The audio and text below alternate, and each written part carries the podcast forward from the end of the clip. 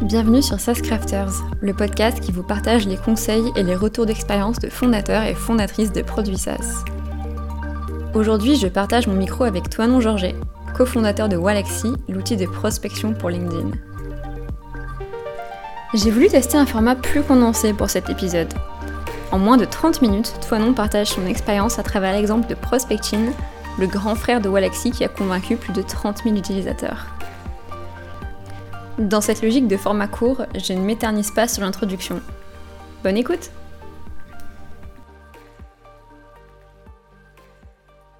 Salut toi non, bienvenue, tu vas bien?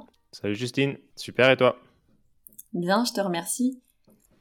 Alors, on va passer aux présentations. Je pense que les auditeurs auditrices euh, très actifs sur LinkedIn te connaissent, ou en tout cas connaissent euh, les outils sur lesquels tu as travaillé. Est-ce que tu peux te présenter pour euh, les autres personnes qui voilà, bah, qui te connaissent Bien pas? sûr. Ce qu'on fait absolument. Euh, je m'appelle Toinon, je suis le CEO et cofondateur de Walaxy. Walaxy, c'est une suite d'outils qui a pour objectif d'aider les boîtes, principalement les petites boîtes, euh, à trouver des clients et ce via une solution d'automatisation de la prospection. Donc, on automatise la partie euh, prise de contact sur LinkedIn et par email. Et du coup, on te permet de contacter euh, jusqu'à 500 personnes par semaine en moins de 10 minutes par jour. Très clair. On en parlait avant d'enregistrer. Et c'est vrai que j'ai voulu t'interviewer et en profiter pour tester un nouveau format d'épisode plus court, plus condensé. Et euh, étant donné que vous avez lancé euh, pas mal d'outils ces dernières années, il me semblait que tu étais une excellente personne pour partager euh, tes retours d'expérience. Alors, du coup, on va pas revenir euh, sur le détail de, de ton tout tout premier euh, produit. Euh, juste pour resituer, si j'ai bien compris, donc c'était euh, une application pour digitaliser les, les campings euh, Ouais. que tu avais lancé euh, quand tu étais encore étudiant. Donc ça, ça n'a pas été euh, une expérience très concluante, mais par contre, comme tu m'expliquais, euh, c'est ce premier produit qui a un peu propulsé tout le reste et qui a conduit notamment à la création de, de Prospectine. Exactement. Euh, Est-ce que tu pourrais euh, bah, expliquer tout ça, le cheminement et comment vous avez lancé du coup Prospectine? Ouais, carrément. Ben, j'irais même un peu plus loin au sens où, comme tu dis, on a, on a lancé pas mal d'outils en fait. Alors, on s'est un peu éparpillé hein, pendant un moment et on s'est recentré récemment, mais du coup, euh, en trois ans, on a lancé, on a essayé de lancer six outils différents. Donc, on commence à avoir euh, une petite expérience sur le fait de trouver ses premiers clients et de lancer un, produit sur un marché. Et en l'occurrence, euh, quand on a lancé Prospecting, ça a été, c'est parti d'abord d'un besoin en interne. Donc, on avait besoin de prospecter des campings et des hôtels en interne. Et on a commencé à le faire sur LinkedIn. Et on s'est rendu compte que c'était une tâche qui était globalement facilement automatisable. Et quand tu lances ta boîte, tu as pas mal besoin d'économiser ton temps. Donc, on, a développé un petit outil en interne pour automatiser cette tâche-là. Et c'est en discutant un peu naturellement avec d'autres boîtes qu'on s'est rendu compte que ça pouvait les intéresser. Et donc, notre première approche a été de lancer une bêta gratuite, un peu comme un side project où on a mis, en gros, euh, on a revu un peu le code, on a mis notre produit en ligne et on est allé chercher nos premiers clients avec euh, de l'automatisation euh, LinkedIn. Donc, on s'est mis à utiliser notre propre produit pour aller chercher nos premiers utilisateurs. Euh, et vu qu'on venait, en fait, donc là, à ce moment-là, on, me- on menait, sans, sans m'éparpiller, mais on menait les deux projets de front. Et euh, vu qu'on venait de faire pas mal d'erreurs pendant les 18 mois qui précédaient sur le lancement de la première boîte, on s'est dit qu'on allait faire un peu l'opposé. Et donc, on a été un petit peu radicaux sur un certain nombre de sujets qui nous ont permis euh, d'itérer très vite et de trouver très vite euh, notre product market fit sur ce deuxième produit. Et euh, quand on a senti qu'il y avait de la traction et qu'on avait plus de trésor aussi, on s'est mis à pivoter et on s'est concentré 100% sur ce produit-là, qui est devenu Prospecting et qui a vécu une, forte traction. Ok, du coup, quand tu dis que vous avez été radicaux, c'est par rapport à quoi? T'as des exemples? Euh, le sujet principal, ça a été la notion euh, de vélocité et d'exécution. Donc, si tu veux, dans la première phase de la boîte, on a fait un peu toutes les erreurs que tu fais quand tu lances ta startup, surtout dans l'écosystème français, qui est un petit peu un écosystème maternel, au sens où euh, on t'accompagne, tu as du coaching, on te fait, on t'aide à rédiger ton business plan, on te fait des, des soirées de networking. En fait, tu passes beaucoup de temps à brasser de l'air. Et pendant ces 18 mois, on a brassé pas mal d'air. Donc, tu développes un produit un peu dans ta chambre, tu parles pas trop à tes utilisateurs, tu dis oui, j'ai la bonne vision du camping, je vais développer ça, c'est super. tu pitches dans, les, dans des concours où il n'y a, pas, a pas tes clients. Et donc, si tu pitches bien, bah, tu arrives à convaincre des jurys qui sont pas du tout tes clients cibles. Donc, tu gagnes des concours. Donc, ton ego est flatté. Waouh, j'ai gagné des concours. Maintenant, je suis incubé, je suis accéléré, j'ai obtenu un financement public. je passe trois semaines à rédiger un business plan. Et en fait, tu, tu passes ton temps à faire des choses qui ont pas d'impact sur euh, ton business, qui est euh, finalement ton premier objectif dans ta boîte, qui est de vendre un produit à des clients, quoi. Et, euh, et donc, quand on a lancé Prospecting, on s'est dit qu'on allait faire l'opposé sur un certain nombre de sujets. Le premier, c'était d'éliminer tout ce qui consistait pas à délivrer de la valeur à nos utilisateurs. Donc, euh, financement, on avait un peu de trésor. Euh, on n'était pas en recherche de financement, donc on voulait aller chercher l'attraction avant le financement. Euh, recruter, on recrutait pas. On voulait, on voulait faire, on voulait avoir notre traction et ensuite aller recruter si on faisait du chiffre d'affaires. Et, principalement, c'est sur le support et sur la notion du process de vente qu'on a été radicaux. Donc, euh, quand on était dans le monde des campings, on prenait des démos. Donc, euh, on passait une demi-heure, une heure à expliquer comment l'outil marchait à un camping qui allait peut-être hypothétiquement payer 30 euros par mois pour accéder à l'outil, etc. Une, galère. En plus, les, les gérants de camping euh, sont pas les plus jeunes et les plus, on va dire, adaptés à la technologie. Donc, si tu veux, c'était assez compliqué à vendre. Et donc là, on s'est dit, on va faire l'inverse. On fera aucun call, aucune démo, ce qui va nous laisser 100% maître de notre temps et on va essayer de scaler le truc le plus vite possible via un support chat. Donc l'idée c'était de dire euh, on est sur un abonnement à 10 euros par mois, 15 euros par mois.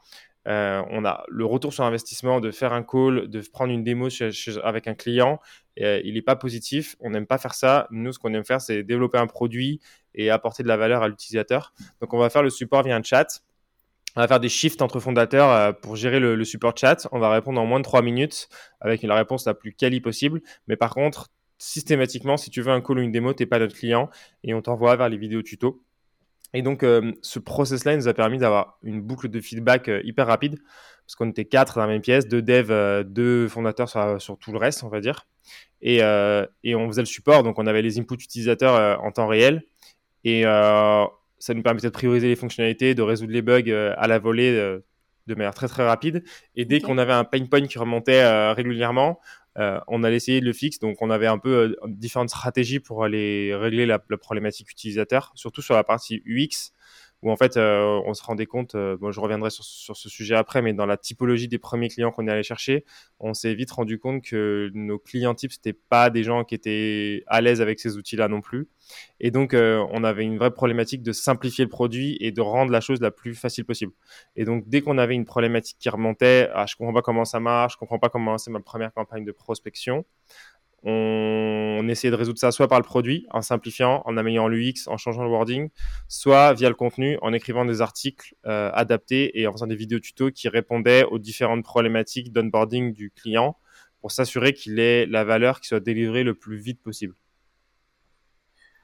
juste, je t'interromps pour être sûr de comprendre. Là, les retours dont tu parles, euh, ce sont des retours de la part de bêta-testeurs, donc des gens qui payaient pas encore la solution, c'est ça?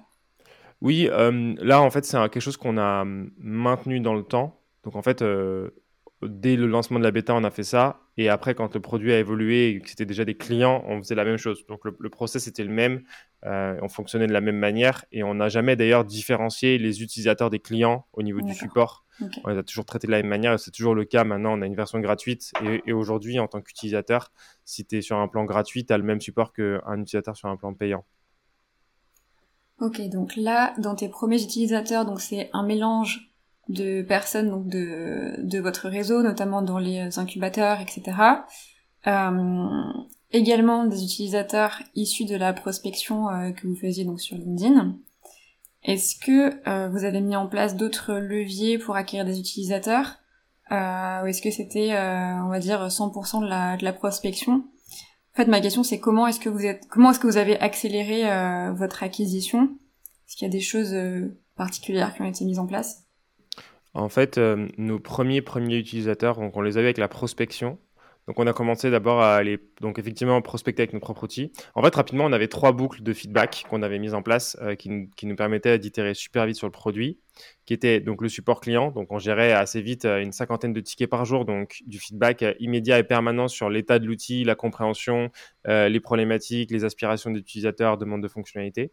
Ensuite, on avait la partie relance LinkedIn, c'est quelque chose qu'on a mis en place assez vite, euh, qui faisait que nos utilisateurs, quand ils passaient pas certaines étapes du produit, euh, on les relançait sur LinkedIn en disant Ah, j'ai vu que tu n'avais pas lancé ta première campagne, est-ce que tu as rencontré un problème, est-ce qu'on peut t'aider? Qui nous donnait un feedback supplémentaire et qui nous permettait d'activer des utilisateurs qui avaient abandonné dans l'onboarding et de comprendre pourquoi. Et mhm. la troisième boucle de feedback, c'était d'utiliser notre propre produit. Et en fait, euh, rapidement, on s'est mis à créer des faux comptes LinkedIn. Notre produit était accessible gratuitement pour nous. Donc, on s'est rapidement retrouvé avec une flotte de 20, 30, 50 comptes LinkedIn qui prospectaient euh, et, du coup, on utilisait notre produit à un usage euh, qui était x50 de nos utilisateurs. Donc, chaque petit point de friction devenait euh, une vraie problématique pour nous. Donc, il fallait qu'on la résolve avant tout pour nous. Et, du coup, dans ce process, nos premiers utilisateurs, on est vraiment allé les chercher avec la prospection, donc sur des gros volumes, en testant des audiences, en testant des, des cibles différentes et des approches différentes pour trouver la proposition de valeur qui matchait avec notre cible. Et là, il s'est passé quelque chose d'assez contre-intuitif, c'est que quand on a commencé, on s'est adressé aux growth hackers, donc on s'est dit prospection automatisée. On va s'adresser aux growth hackers, aux mecs qui, sont, qui ont de l'expérience en startup, qui sont là pour euh, faire des automatisations compliquées. Et rapidement, on s'est rendu compte que ces profils-là, ils étaient déjà équipés d'outils qui avaient infiniment plus de fonctionnalités que nous et que euh, notre produit les intéressait pas. Et de manière contre-intuitive, on s'est rendu compte que le produit intéressait surtout des gens qui n'étaient pas expérimentés en prospection, euh, qui n'utilisaient pas d'autres outils d'automatisation, qui n'en avaient jamais fait et qui cherchaient surtout la simplicité, le fait de pouvoir contacter facilement des gens euh, sur LinkedIn. Et donc, ils ne cherchaient pas spécialement euh, des fonctionnalités avancées. Ils voulaient faire le truc le plus simple, envoyer une invitation et un message de follow-up à des gens sur LinkedIn à partir d'une recherche. Et il fallait que ce soit faisable le plus rapidement possible. Donc en, prospectant, on a eu ce feedback. On s'est rendu compte que la typologie de clients qui venaient n'était pas ces gros hackers qui nous envoyaient bouler. Donc ça, ça a été euh, la, la, première, euh, comment dire, le premier axe qu'on a pris sur notre typologie d'utilisateur en se disant, OK, les gros hackers, ils sont déjà servis. Il existe une autre cible qui n'est pas éduquée à ces sujets, qui n'est pas servie, et on va se concentrer dessus. Et ensuite, rapidement, en fait, en faisant ça et en ayant ces boucles d'itération sur le produit, on a eu très vite un très très fort product market fit. Et à plus trois mois du lancement, donc on n'avait toujours qu'un seul canal d'acquisition qui était euh, notre prospection. Et en regardant un petit peu nos chiffres, on s'est rendu compte que entre 90 et 95% de nos utilisateurs venaient pas de la prospection en fait, et venaient uniquement du bouche à oreille. Et ça nous a un peu tombé dessus parce qu'on ah pensait que la prospection était notre canal principal. Il s'est retrouvé à, avoir plusieurs centaines de nouveaux utilisateurs par semaine et à se rendre compte que finalement, c'était essentiellement du bouche à oreille et qu'il y avait une typologie de clients qui était très bien servie et qui en parlait parce que ça changeait vraiment euh, sa vie, entre guillemets, euh, d'utiliser Prospecting. Donc en trois mois, en gros, vous avez trouvé votre product market fit. Donc c'est, euh, enfin, ça me semble assez rapide. D'autant plus quand t'as tes propres utilisateurs qui recommandent ton produit, bah là, vraisemblablement, c'est que c'est, c'est, c'est ok, c'est validé. Clairement. Je pense que ça paraît vraiment euh, utopique pour pas mal de personnes qui euh, essayent de lancer leurs produits euh, et qui tâtonnent justement parce que j'ai l'impression en tout cas que c'est loin d'être une tâche facile de vraiment valider son marché, trouver les bonnes personnes, avoir un produit qui répond à une problématique assez douloureuse pour que les gens payent ta solution. moi, je suis curieuse d'avoir ton avis sur la question de, de communauté et d'audience. Toi aujourd'hui, si tu devais lancer un produit pour la première fois, est-ce que tu commencerais par euh, créer une audience puis un produit ou est-ce mm. que tu ferais l'inverse, c'est-à-dire tu crées ton produit et tu vois si tu trouves ton marché? Je pense qu'il y a deux choses distinctes dans ce que tu viens de dire. La première, c'est la notion effectivement euh, d'audience et de marque. Aujourd'hui, une entreprise, elle a pu comme seul asset son produit. Donc, si tu veux, nous aujourd'hui, par exemple, on a, on a notre produit, donc euh, l'outil en lui-même qui apporte de la valeur, mais on a mhm. aussi deux autres euh, assets qui appartiennent à la boîte et qui apportent de la valeur à la boîte, qui sont euh, son audience, donc principalement sur LinkedIn et tout ce qui va avec autour de la marque. Donc, on est pas mal à publier sur LinkedIn. C'est un vrai asset. Et en fait, si on lance un nouveau produit aujourd'hui, on peut le distribuer beaucoup plus rapidement parce qu'on a cette audience, on a cette visibilité, on a cette marque. Et ensuite, le, deuxième nous, canal et asset qu'on a aujourd'hui, c'est notre SEO, donc notre référencement Google. Mmh. On a 150 000 visiteurs par mois qui viennent de ah manière organique sur nos différents contenus. Et ça, c'est un asset qu'on peut, sur, lequel on peut faire effet de levier. C'est-à-dire que si on lance un nouveau produit, on peut aller chercher des nouveaux mots-clés sur ce sujet. Et rapidement, on peut créer une autorité et attirer du trafic de personnes qui sont intéressées par ce sujet. Donc aujourd'hui, tu peux construire avant ton produit des assets type audience, euh, ou type euh, SEO, qui sont des assets qui restent dans le temps et qui vont te permettre ensuite de vendre ton produit beaucoup plus facilement. Et c'est ce que tu fais avec ton podcast, par exemple, où l'objectif, c'est de créer une audience, d'apporter de la valeur aux gens euh, et derrière de vendre tes services par un effet d'apport de, valeur, puis de vendre ta prestation. Et en fait, il y a un, paradigme qui s'est inversé. Avant, tu payais et tu avais la valeur. Donc, tu arrivais mhm. sur un outil, tu mettais ta carte ou tu payais la licence à vie et après, tu pouvais utiliser l'outil. Euh, tu achetais un produit et après, tu voyais si c'était ce qui te convenait à, ton usage. Maintenant, ce paradigme, il s'est inversé. C'est-à-dire que euh, tu vas sur Amazon, tu regardes d'abord les avis et tu sais avant même d'acheter ton produit si ça correspond à ce que tu veux. Tu as tous les retours utilisateurs, tous les, toutes les photos, le détail technique, etc. Euh, pareil sur la formation. Aujourd'hui, euh, tu n'achètes pas une formation sans savoir ce qu'il y a dedans. Souvent, tu achètes une formation parce que le formateur, il crée du contenu et que dans un webinaire gratuit, il t'a montré son expertise, il t'a apporté de la valeur et donc derrière, tu as confiance dans le produit que tu vas acheter et tu es prêt à payer une formation parce que tu sais qu'elle vaut le coup parce que tu as eu un aperçu de ce qui est dedans. Et du coup, euh, ça, c'est un paradigme qui fait que c'est beaucoup plus simple de lancer un produit parce que tu peux commencer par cette partie audience, surtout si tu es en solopreneur au départ et que euh, tu veux commencer justement tout seul, euh, pas forcément dans l'ambition de lancer une, multi-billion dollar compagnie et plutôt d'avoir un, business intéressant. Ce, premier point de départ qui est la communauté, l'audience, la marque, c'est vraiment un point intéressant. Et ensuite, du coup, la deuxième chose dans ce que tu dis, c'est la partie euh, fake it until you make it. Donc la, possibilité de, de, tester des propositions de valeur avant même d'avoir un produit. Mhm. Euh, nous, typiquement, c'est ce qu'on a fait. Donc, on a lancé Prospecting euh, de manière assez classique. Et ensuite, on s'est rendu compte qu'on avait des opportunités sur notre marché qui étaient intéressantes. Et principalement, on a lancé dans la foulée un outil qui s'appelle Podawa, qui te permet de générer des likes et des commentaires automatiquement sur tes posts pour augmenter la portée de tes posts sur LinkedIn. Et on a, avant même d'avoir délivré le produit, on avait déjà plus de 2000 personnes inscrites pour notre bêta. Donc en fait, on avait déjà testé et validé la proposition de valeur avant même le lancement de l'outil et quasiment euh, avant même de coder les premières lignes, si tu veux, on aurait, on aurait pu le faire. On avait une, confiance qui faisait qu'on avait déjà commencé à développer le produit quand on a essayé de construire cette communauté. Mais on avait déjà on, aurait pu coder le produit beaucoup plus tard et s'assurer qu'il y avait une traction déjà juste à la proposition de valeur. Et on a refait pareil sur les différents produits qu'on a lancés derrière. Et on a un process qui est assez simple aujourd'hui. Euh, bon, on utilise toujours la prospection LinkedIn pour aller chercher nos premiers euh, bêta-testeurs, plus, euh, plus une, partie de notre audience actuelle. Mais en gros, le process est le suivant.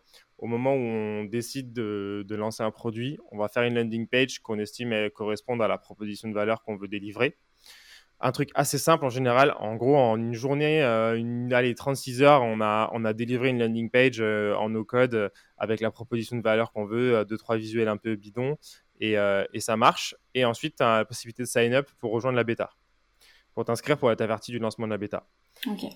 À partir de cette landing page, on commence à prospecter. Donc là, en général, on réactive tous nos réseaux LinkedIn en, en envoyant des messages en disant, bah voilà, tu es utilisateur de notre précédent produit ou tu corresponds à tel profil on est en train de lancer euh, une bêta euh, pour tel produit qui va faire ça, et on cherche des bêta-testeurs pour nous faire des retours. Déjà, ce qu'il faut savoir, c'est que c'est beaucoup plus facile d'aller chercher des bêta-testeurs que des clients, parce que dans la version client, tu approches une personne en lui disant Salut, je vais te vendre un truc.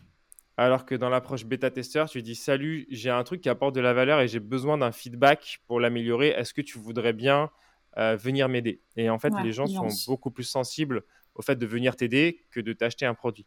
Donc, tu as, un intérêt ou tu as des gens qui vont dire Ah, merci d'avoir pensé à moi euh, pour votre bêta, c'est super cool, et qui vont s'inscrire.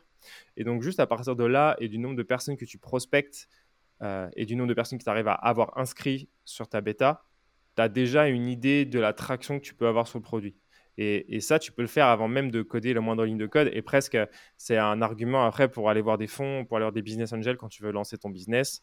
Euh, tu, fais ta, tu fais ta landing, tu fais ta prospection, tu trouves tes 100 premiers bêta-testeurs, tes 1000 premiers bêta-testeurs, et quand tu as ce pool de gens inscrits, tu vas voir euh, euh, le business angel où tu vas trouver un CTO, bah voilà, j'ai 1000 personnes qui sont prêtes à utiliser le produit, il n'y a plus qu'à le développer.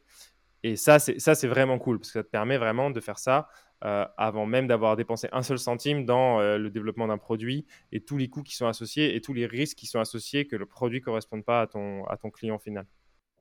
Ok, donc en fait, ça vaut vraiment le coup de certes prendre plus de temps, euh, de construire une audience, de partager tes idées et de bâtir petit à petit une communauté de gens qui te connaissent.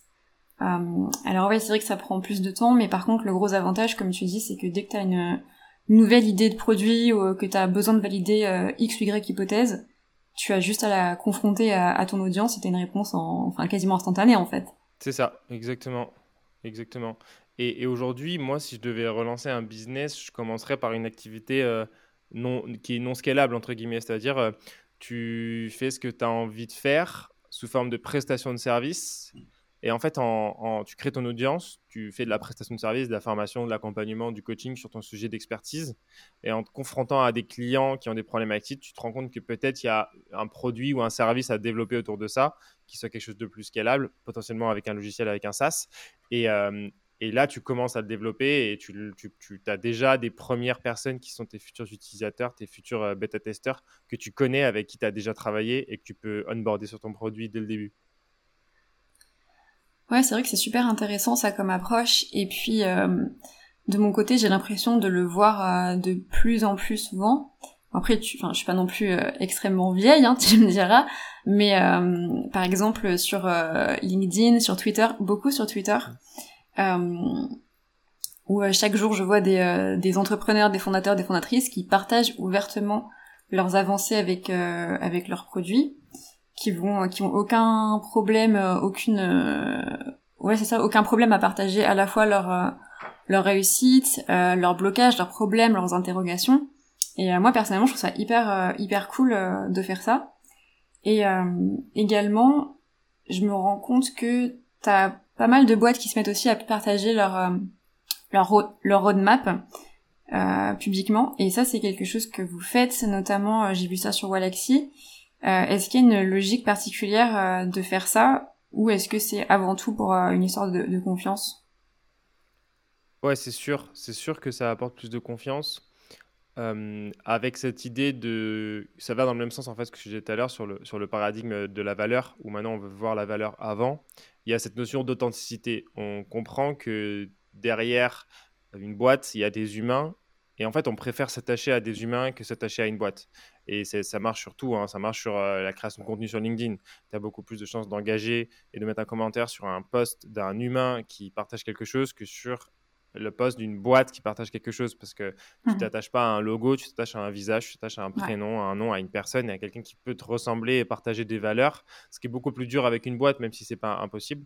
Et donc, de plus en plus dans, la, dans les stratégies et particulièrement au début, de ta boîte, tu vas chercher l'empathie et tu vas chercher des gens qui adhèrent à tes valeurs et qui veulent euh, qui veulent euh, t'accompagner dans l'aventure.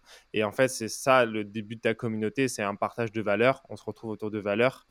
Et du coup, tu peux plus lancer une boîte, on va dire, aseptisée. Enfin, tu peux toujours, mais la, la meilleure stratégie aujourd'hui, c'est effectivement de partager son retour d'expérience, de dire ce qui t'arrive, les hauts, les bas, de mmh générer cette empathie et de mettre en avant tes valeurs qui font qu'il y a des gens qui vont pas adhérer à ce que tu fais et d'autres qui vont adhérer très fort à ce que tu fais.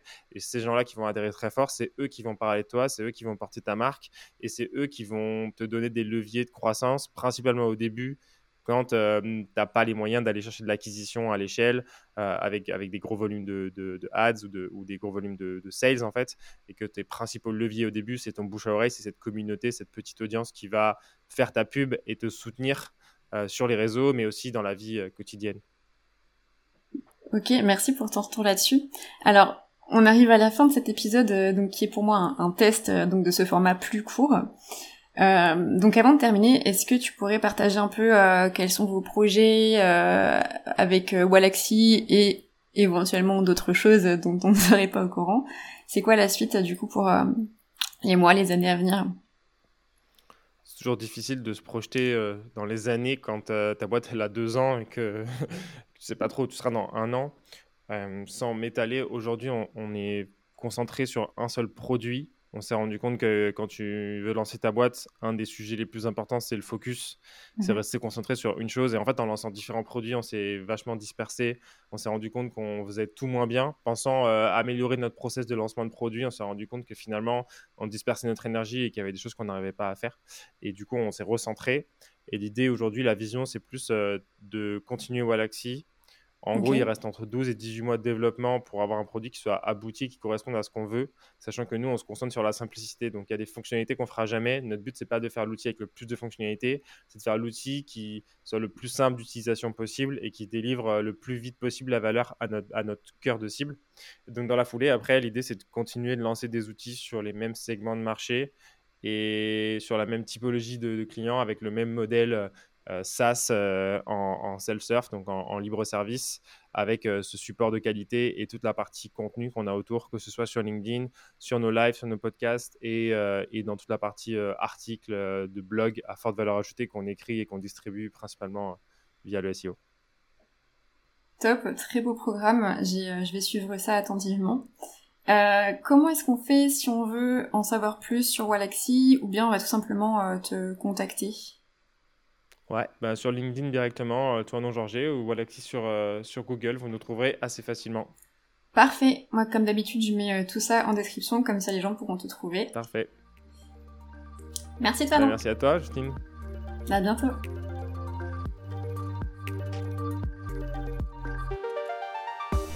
Je suis ravie que vous soyez encore là et j'espère que vous avez appris des choses. De mon côté, je remercie bien évidemment Toinon pour son partage d'expérience et tous les conseils qu'il a divulgués au cours de ces 30 dernières minutes.